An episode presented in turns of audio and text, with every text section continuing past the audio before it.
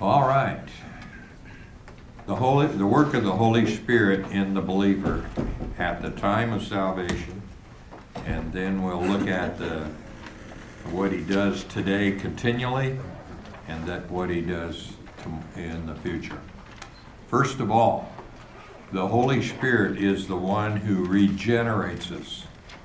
The fact that we are born again, regenerated, reborn. And so it is, this is the ministry of the Holy Spirit. Take a look at John 3 5, and then also uh, the Old Testament, Ezekiel chapter 36, 26 to 27, actually. And then John 13 10, Ephesians 5 26, there's several passages there. Like to go through all of them if we could, but uh, for shortness of time, we may not. John 3 5. Jesus answered, Truly, truly, I say to you, unless one is born of water and the Spirit, he cannot enter into the kingdom of God. While you're there, Ethan, read uh, John 3 3. Jesus answered and said to him, Truly, truly, I say to you, unless one is born again, he cannot see the kingdom of God. Okay, we have to be regenerated in order to see or to be a part of God's kingdom. And so this is a necessity for uh, all of us to be reborn.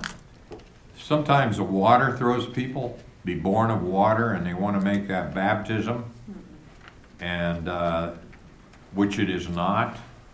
It is washing of regeneration. Take a look at Titus 3:5, for example. Titus 3:5. Some people want to make that a water birth because uh, people's water break before they are baby is born, and they want to make that a, a water birth. Uh, that seems a little bit clinical for John and uh, Nicodemus back 2,000 years ago. And nowhere in Scripture do we find that birth is ever associated with water, physical birth of water anyway, even though that probably is physically true, but not, Scripture doesn't talk it that way. Uh, Titus 3:5. He saved us not because of the works done by us in righteousness, but according to his own mercy, by the washing of regeneration and renewal of the Holy Spirit. Okay, the washing in the Bible always speaks of being cleansed, being cleansed, and being cleansed of your sins specifically. Now, that is an Old Testament prophecy found in Ezekiel 36, verses 26 and uh, 27. Ezekiel 36, 26 and uh, to 27. Moreover, I will give you a new heart and put a new spirit within you, and I will remove the heart of stone from your flesh and give you a heart of flesh. I will put my spirit within you and cause you to walk in my statutes, and you will be careful to observe my ordinances. Okay, this is a, a promise of the new covenant. I'll give you a new heart, put a new spirit within you, and I'll remove your heart from stone, giving you victory over sin. We still live in the flesh, but we are new creatures, living uh, in the old. Uh, it's like living in a pig pen. You're brand new, but you're living in a pig pen, and you still got to fight the dirt of the flesh. So you have a new nature. Second Timothy chapter five, verse seventeen, I think it is. If any man be in Christ, he is a new creature. Old things are passed away. A reference to the fact that you've been born again and made a new person. Also, before we leave, I think 1 Peter 1, 23 should be read. 1, 1 Peter 1, 23.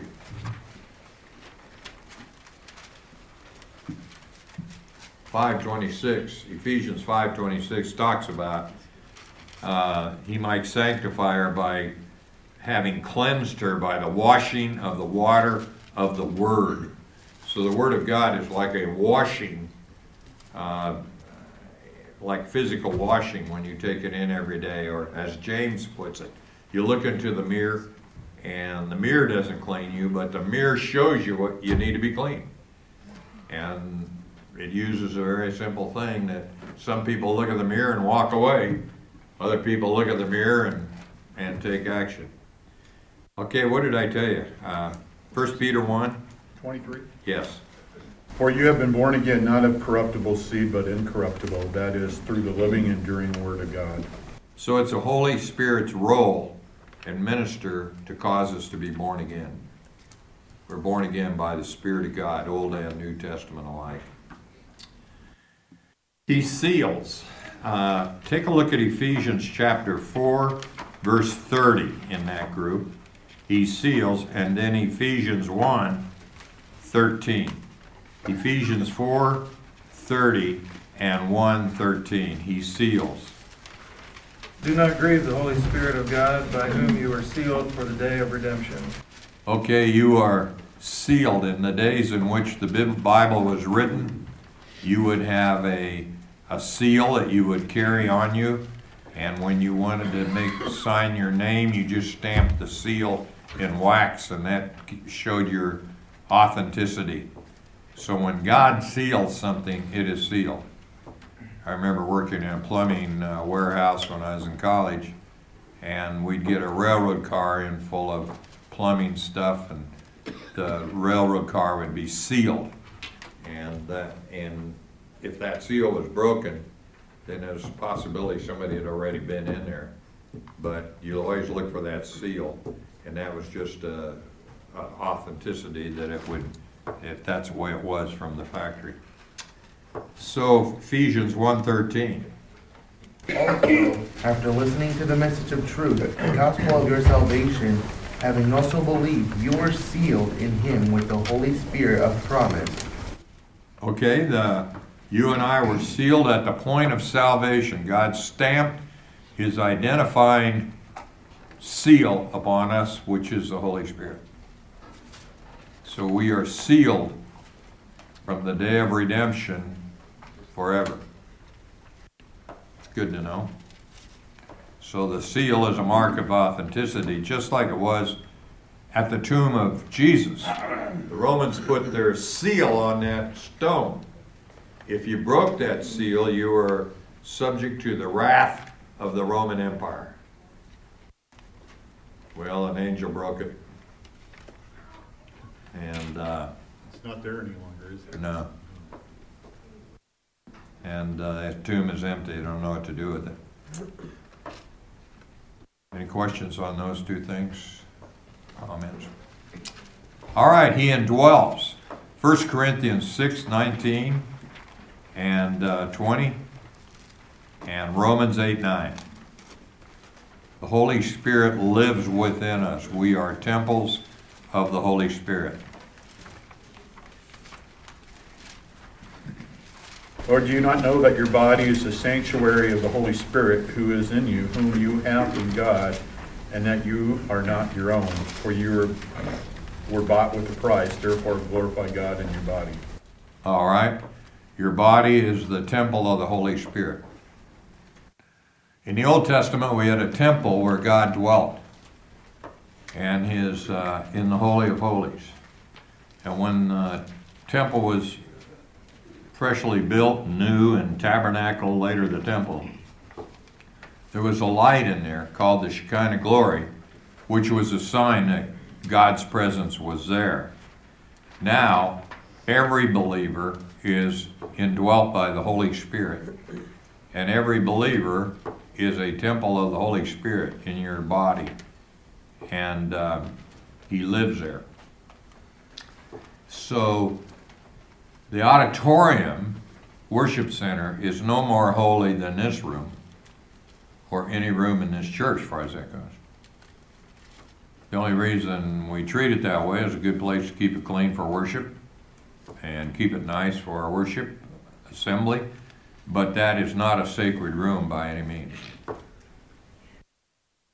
I mean, I've been in churches where I, I took over as pastors and uh, pastor, and one of the cardinal rule was you don't eat in the auditorium. And uh, couldn't eat in the auditorium because it was more sacred than any other room. The only reason we don't eat in the auditorium is keep it nice and clean. And some people like to really put coffee in there and Nothing wrong with drinking coffee in there or anything else, as far as that goes, but, um, you know, I would be the first guy to spill. And, uh, they don't come out easy. And we've been in there how many years? Six? Still looks nice. And I've had preachers visit here, and they tell me it really looks nice, and they say, wish we, I said, well, we've kind of tried to keep coffee out of it. And they said, we wish we would have. Because it just keeps looking nice. If you just wanna look around, you can see these chairs, they've had a lot of coffee on them. And uh, I remember, uh, one Saturday sitting here and we tried to clean all these chairs up. Uh, but, you know, just keep it nice. Do you have rooms in your house where you don't let them eat? Some people do. Just to keep it, just for, not there's any hole there, just keep it nice.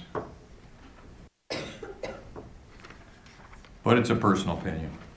Okay, he indwells us, Romans eight nine. However, you are not in the flesh, but in the Spirit, if indeed the Spirit of God dwells in you. But if anyone does not have the Spirit of Christ, he does not belong to him. If anybody does not have the Spirit of Christ, uh, he does not belong to him. And we have a whole Pentecostal movement that believes that after you're saved, you have to pray for the Holy Spirit. So the distance, if I read this verse the with that, the distance between when you accept Christ and when you receive the Holy Spirit, and you don't have the Holy Spirit, the Bible says you're not saved.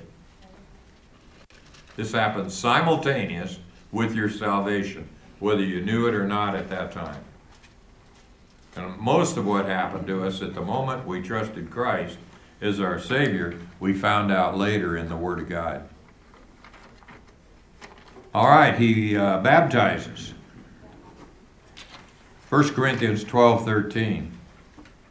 For in one spirit we are all baptized into one body, Jews or Greeks, slaves or free, and all were made to drink of one spirit. All right, the word baptism basically means that it's bottom line, means identification. When you're baptized, you are identified with, with whatever and whoever to whom you're baptized. For example, uh, when you when you uh, were baptized after your salvation, it was a public demonstration that you are identified with a group of believers. It Has nothing to do with your salvation or any spiritual merit. The spiritual merit is that you were willing to do it. It's not the act itself. And to be obedient to Christ, you should be baptized after you are saved, not before.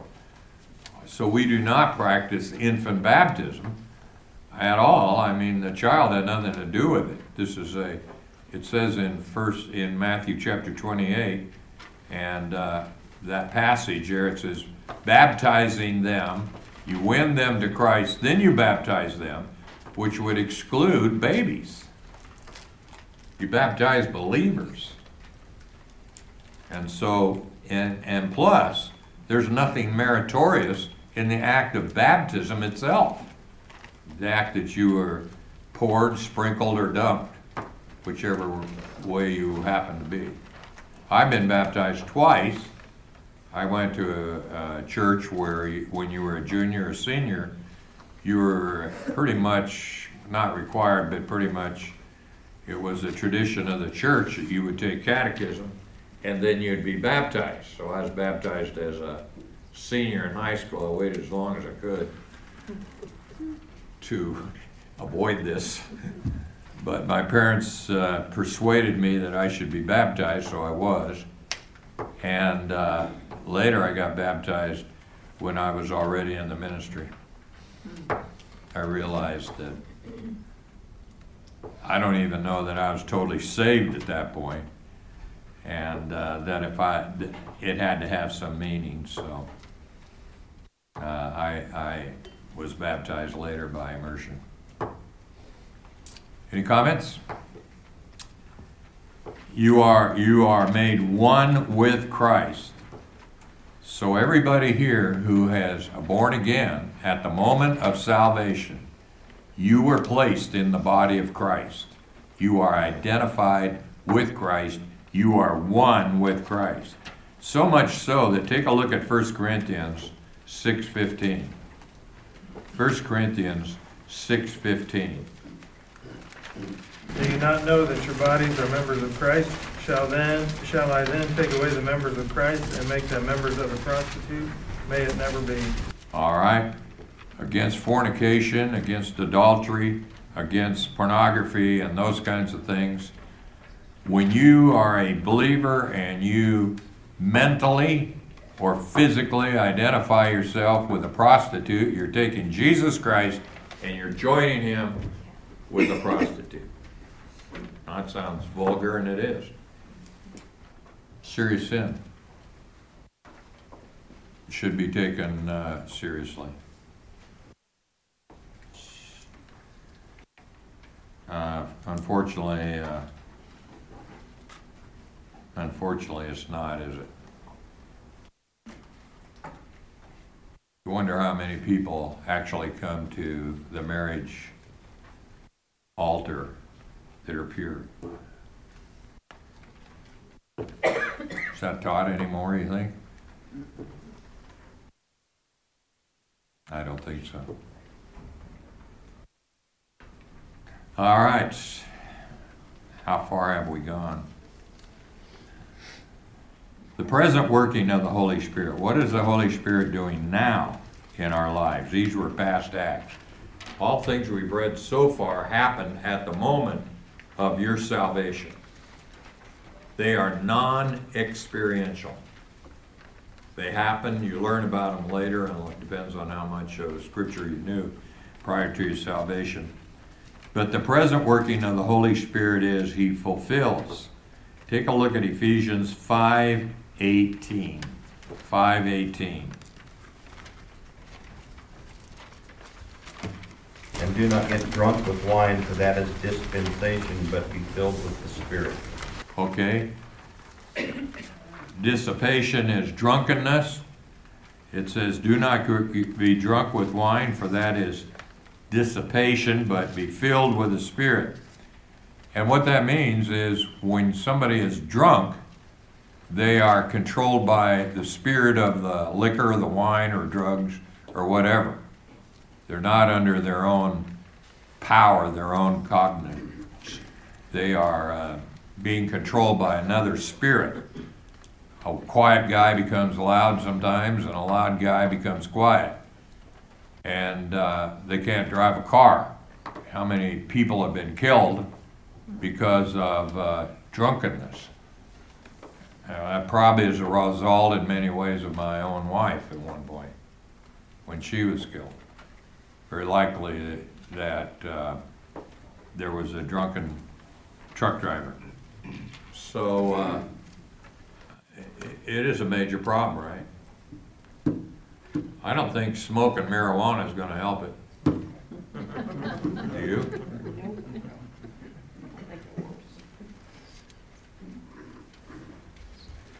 So, uh, I was looking at a passage. Take a look at Acts chapter 6. Acts chapter 6. When they wanted to choose uh, deacons, as it were, and they gave the qualifications and uh, chose seven of them. Look at verse 3, the, the qualifications of the men they were to choose. Somebody read it, 6 3. Therefore, brothers, select from among you seven men of good reputation, full of the Spirit and of wisdom, whom we may put in charge of this need. Okay, full of the Spirit. That's someone whose lives are characterized by the Holy Spirit. And if I were, you were to characterize somebody by walking by the Holy Spirit, you can turn to Acts chapter 5 and you'll get what is called the fruit of the Spirit in Galatians chapter 5. Did I say Acts? In Galatians chapter 5 And uh, I want to say verse 22, but I think it's verse, uh, yeah, it is verse 22. A Couple verses there, 5, 22 and 23. Here's what the filling of the Spirit looks like. Galatians 5, 22, 23. A spirit, spirit is love, joy, peace, patience, kindness, goodness, faithfulness, gentleness, self-control. Against such things there is no law. Okay, you read it rather quickly.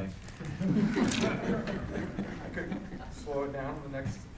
Slow it down, Nate, will you please just, To a forty-five? yeah.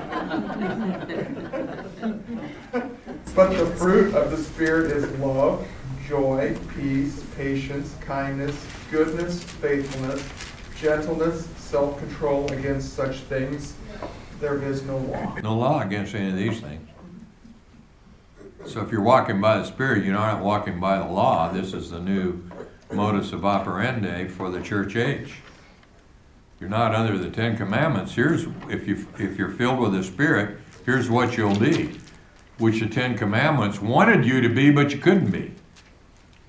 Love, joy, peace, patience. That stumbles most of us. Kindness, goodness, faithfulness, gentleness, self-control. Against such thing there is no law. That's the opposite of the world, isn't it? You're number one, and you deserve it. You deserve it? You're entitled to be it.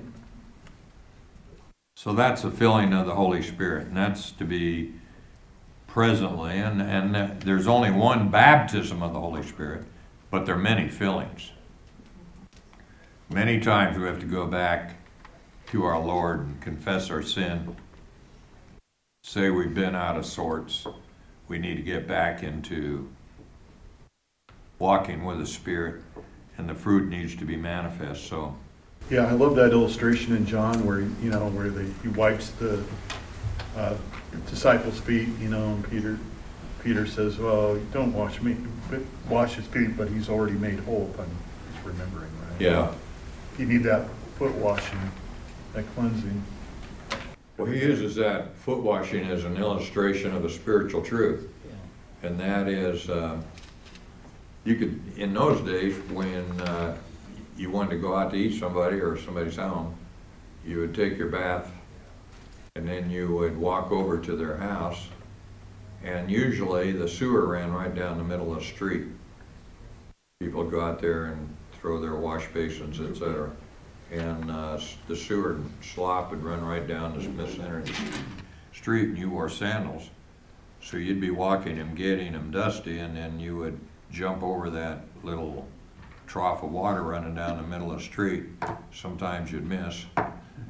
And so when you went into a house, you would, uh, the person would say, wash your feet. And you would come in. If it were the middle class, you'd probably wash your own feet. There'd be a towel there. If you were a, uh, a rich person, you would have a slave doing it, or a servant. So all of these twelve men came in, nobody washed each other's feet, nobody washed their feet. And what was the, what was the big issue when they walked in, remember? What were they talking about? Who's gonna be first in the kingdom? And even the mother got involved. And she wanted James and John to be one at the right hand and one on the left hand in the kingdom. And uh, Jesus kind of said, are they willing to do what I'm doing? Drink the cup I'm drinking, which was death. And so when Jesus uh, went around and washed their feet, that was kind of embarrassing, I think, especially Peter.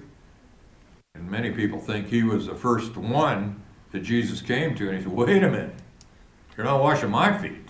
I need a whole bath. And Jesus said, You've already had that. Everybody's clean but one. And who was that? Judas. So they all had had the bath of salvation, but they needed that daily cleansing of washing of their feet. And there's two words that are used there. There's luo, which is the Greek word for bathe, and there's nipto, the word for washing feet or hands. You've had the luo, you need the nipto. You need the daily cleansing. Any other comments? All right, he grants gifts.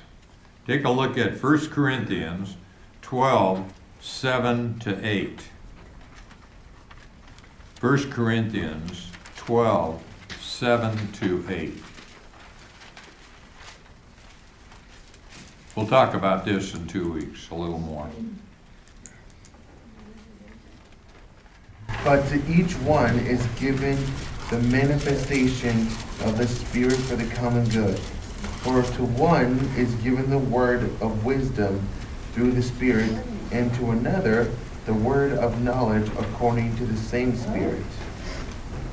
All right, what we have here is the Holy Spirit gives out the gifts sovereignly. In other words, these are not, we're not talking about talents here. We're talking about spiritual gifts for the common good. In other words, each one of us have a gift to contribute to the body of Christ, and whereas that is true universally, it is true locally.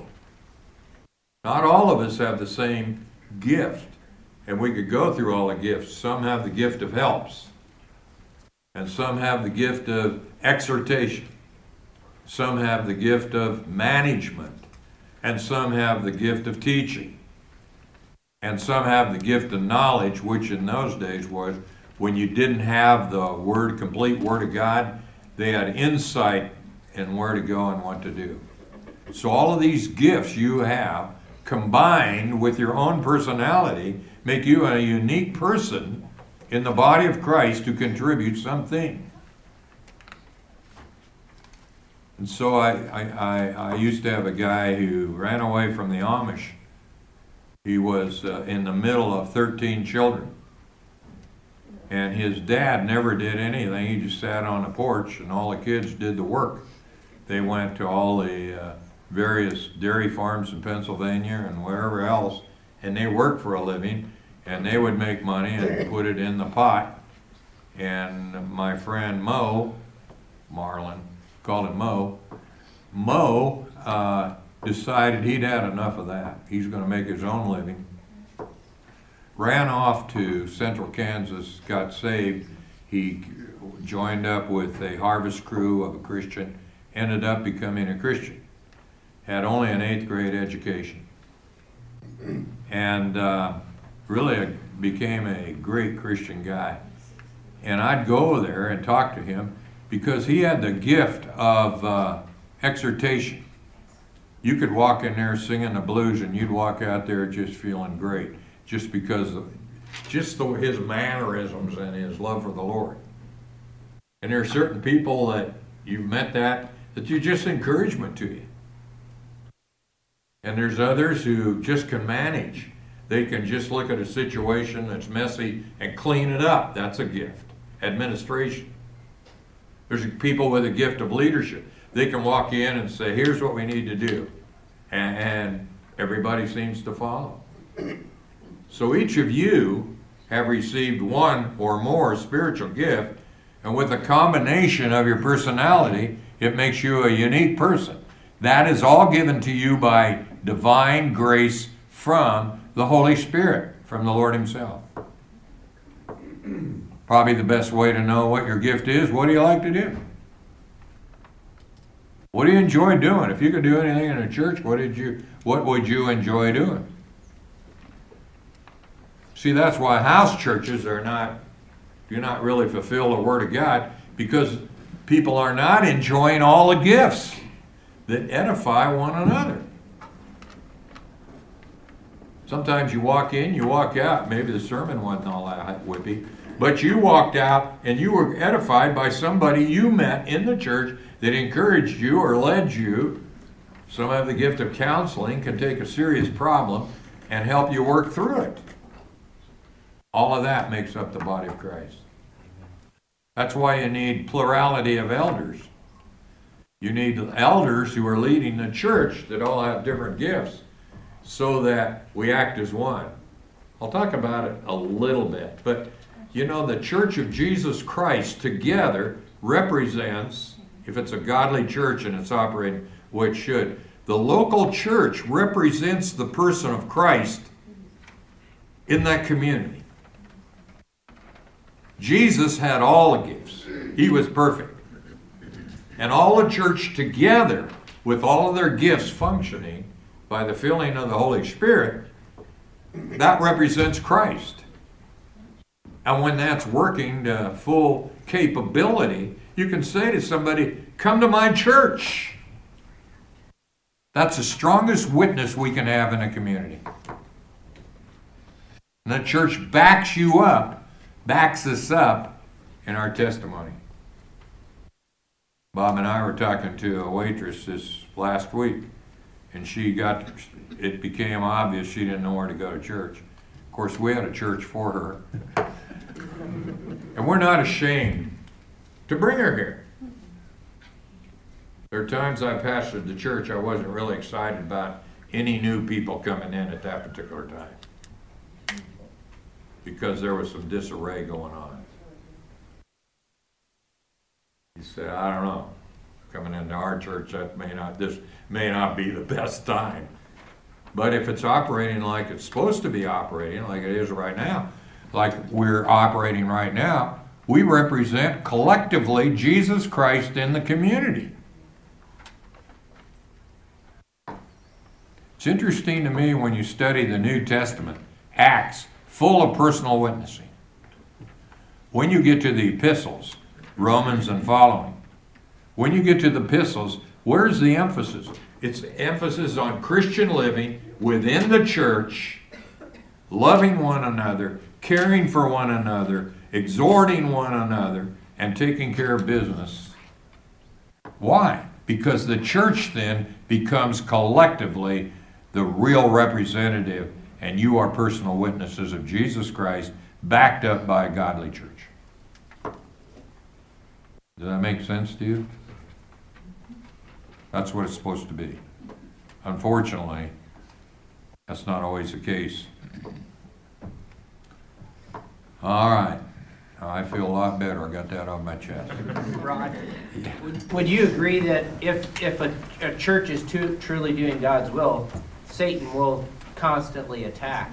If a church is not doing God's will, why does he, you know, he, he doesn't attack. So if you are doing, doing God's will, he attacks constantly. Absolutely. You're, eh, you, you have the strongest witness of Christ in the community, and when Christ was in- on earth, who got the most static? Believers, Yeah, Christ. yeah. They hated it. I mean, hate. I'm not talking about, we don't agree with them, we hate. Correct. You're even seeing that a little bit with people who are standing up for truth principles today.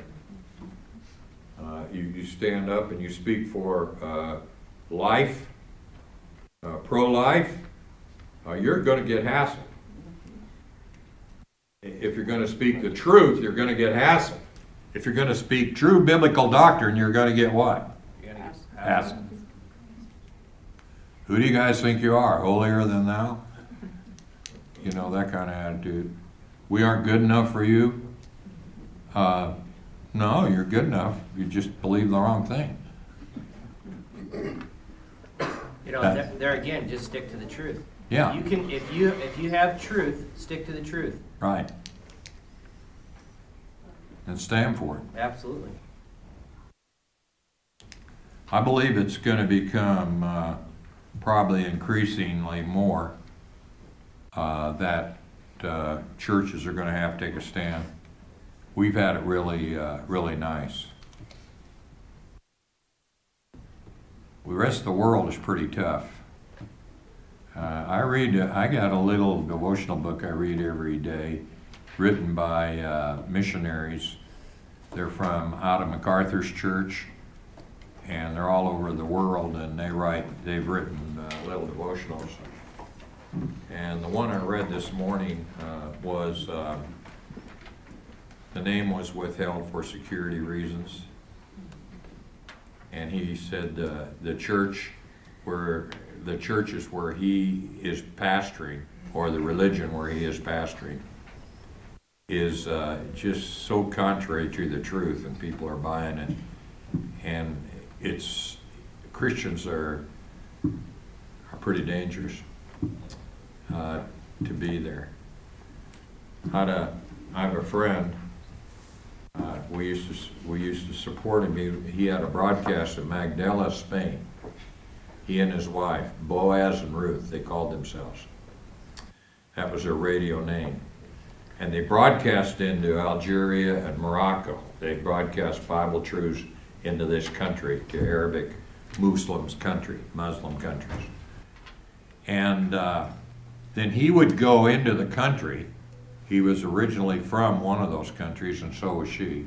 Both were saved later in life. And they would go into these countries and follow up the Bible studies that people would send in. And they would go in under their real names, not Boaz and Ruth. They'd go in under their real names. And they would go to a house where the Bible study was, and only two or three people would come at a time. They would teach them, and then the two or three people would leave. Later, two or more, three more would come. Because if they had a crowd, they would raise suspicion, and the government would come clamping down on them.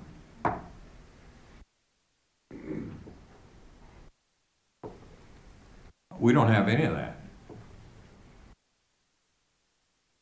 We ought to really be thankful. And you know when it says in 1 Timothy chapter 2, pray for your leaders. You know what you're to pray for? You're to pray that you continue to have the peace to worship. Because that is not true in most countries of the world.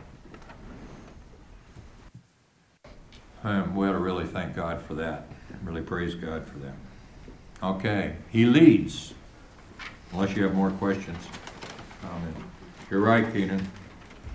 Better expect trouble. It's a good check in our own lives. Are we being challenged, you know, in our own lives too, not even just in a. Well, let's not get personal. Keenan. You're right. Yeah, How much are we witnessing? exactly. You I'll know, I you- talk, You can still challenge yourself too in another way. Are we having opportunities to preach the gospel to people? Are you, and then you gotta ask yourself, are you praying for those opportunities? You know, Mhm. is your heart in the right place? If your heart's in the right place, God will send people to you. very good. Very good reminder. Mhm. Pray for the Lord, what is it? You send forth labors, which means you too. Mm-hmm. There used to be a parody song, I want to serve you, Lord, but don't send me to Africa. But I'm afraid that's true too often. What if your child wants to go as a missionary? Willing to let him go and be gone for years? Serve the Lord? Comes pretty close to home too, doesn't it? All right, he leads. Romans eight fourteen. For as many as are led by the Spirit of God, they are, uh, Sons of God. yeah, God. Okay, you're led, the Holy Spirit leads you. How do you know? You know, you see it more by hindsight than by presently, don't you? You look back and you say, man, the Holy Spirit led me there. Let me tell you, if you're walking filled with the Spirit, and you're walking in obedience to the Lord, then you make the decisions with the wisdom God's given to you and you move on. And uh, Bible says if you have any uh, any uh, second thoughts, you're doubting the wisdom of God. So you weigh it all together, make a decision, and move on, and then live with it. live with that decision. How many times have we made big decisions or little decisions and we right away want to change our mind? If any of you lack wisdom, let him ask of God, who upbraideth not, and he'll give you that wisdom. But let him ask in faith, without doubt, without not wavering. Because why? You'll be a what? A double minded man, right? In all your ways. You don't look like you believe me. Turn to John or James chapter 1. James chapter 1. Hebrews, James. James 1, verse 5 and uh, 6. Verse, read through 7. Read through 8. We'll stop there. 5 to 8. If any of you lacks wisdom, you should ask God who gives generously to all without finding fault, and it will be given to you. But when you ask, you must believe and not doubt, because the one who doubts is like a wave of the sea blown and tossed by the wind. That person should not expect to receive anything from the Lord. Such a person is double-minded and, and unstable in all they do. All right. We've seen these people, haven't you? Can't make a decision. Or make a decision and renege on it. You make a decision, pray about it, ask for wisdom. Do you have to plead for wisdom? No. He gives to all men how? Generously. Generously. I'll give you all the wisdom you want. So you weigh, like it says in Proverbs, uh, there's counsel and others.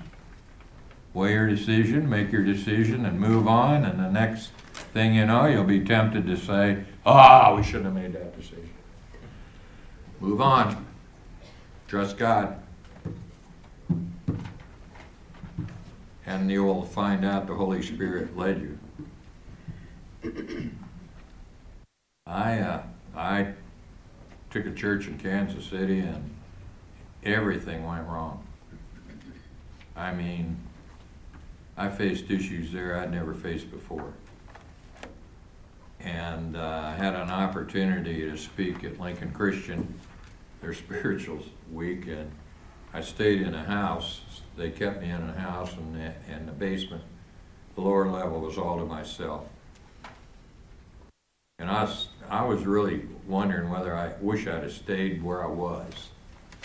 It was shortly, about a year or so afterwards. And I just settled it and finally settled it. You know, Lord, you led me there. And this is the decision now, now putting it in my language, gut it out. Trust God and move on. And do what you have to do to, to rectify the situation. If you're constantly going back and struggling with that, and I've met people and you have too, constantly struggling with decisions, wow, that's unnerving. And that is um, not the sense of joy, is it? To be in that position. Okay, I'm going to ask the questions everybody's thinking, but nobody's going to ask. Okay, you make a decision and you go one direction, and everything goes wrong. But if you if you go one direction, is God trying to tell you that you went the wrong direction, or are you supposed to stay the course? How do you how do you know? I mean, Well, I, I think the key is if you've prayed about it and asked God for wisdom, you go. If God wants to change your mind, He can do that at any point. But you pursue the course. We have another verse, don't we? Uh, Romans eight twenty-eight. Okay, he made the wrong stupid decision. God will work it out. He works all things out for his honor and glory. You may have bought a uh, Escalade when you should have bought a Ford Ranger. You may want to sell the Escalade and go back to the Ranger.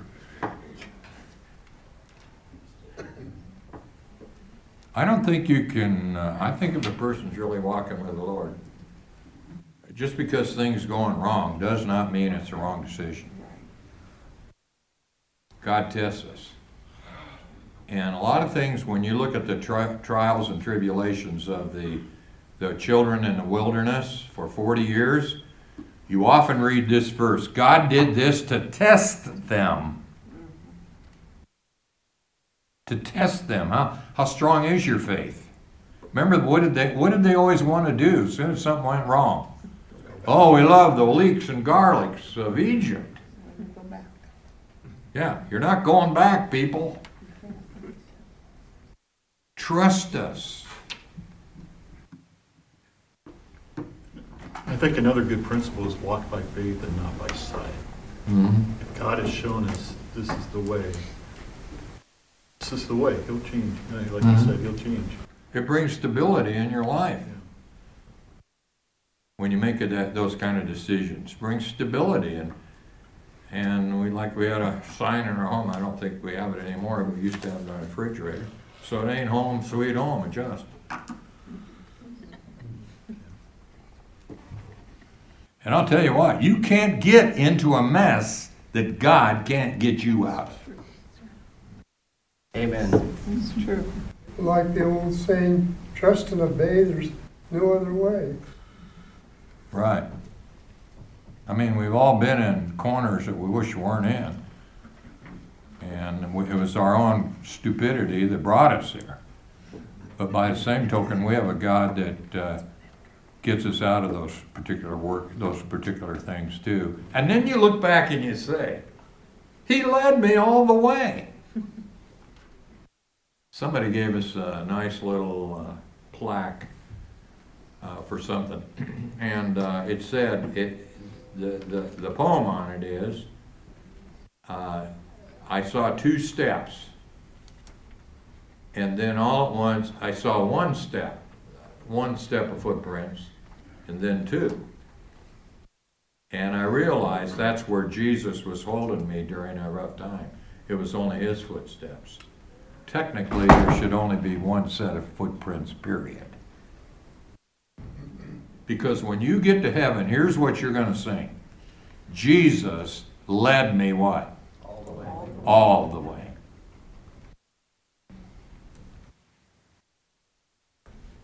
You can't blow it. You just trust Him. Did you make mistakes? Yes. Did I make mistakes? Yes. Am I going to make mistakes? Yes.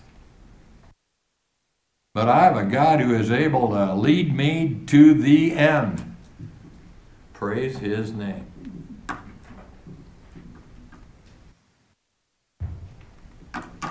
Well, I, we'll have an altar call next.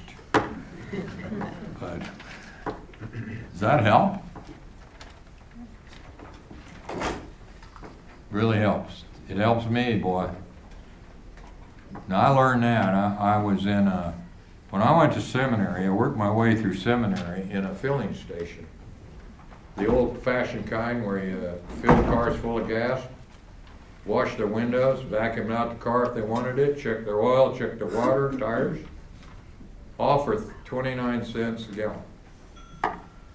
We did light mechanical work in the back and I was, I was one of the guys that did that. I had my feet over the back, over the seat, my, my head under the dash, working on a heater. Trouble light up here. The trouble light slipped, burned my cheek. And I sat in seminary with guys who had lily white hands. And I had grease, you know, in, uh, in your knuckles. You couldn't always get it out. And I, and I was sitting there and I said to myself, I've had enough of this job. I sang a quick Johnny Cash song, Take This Job.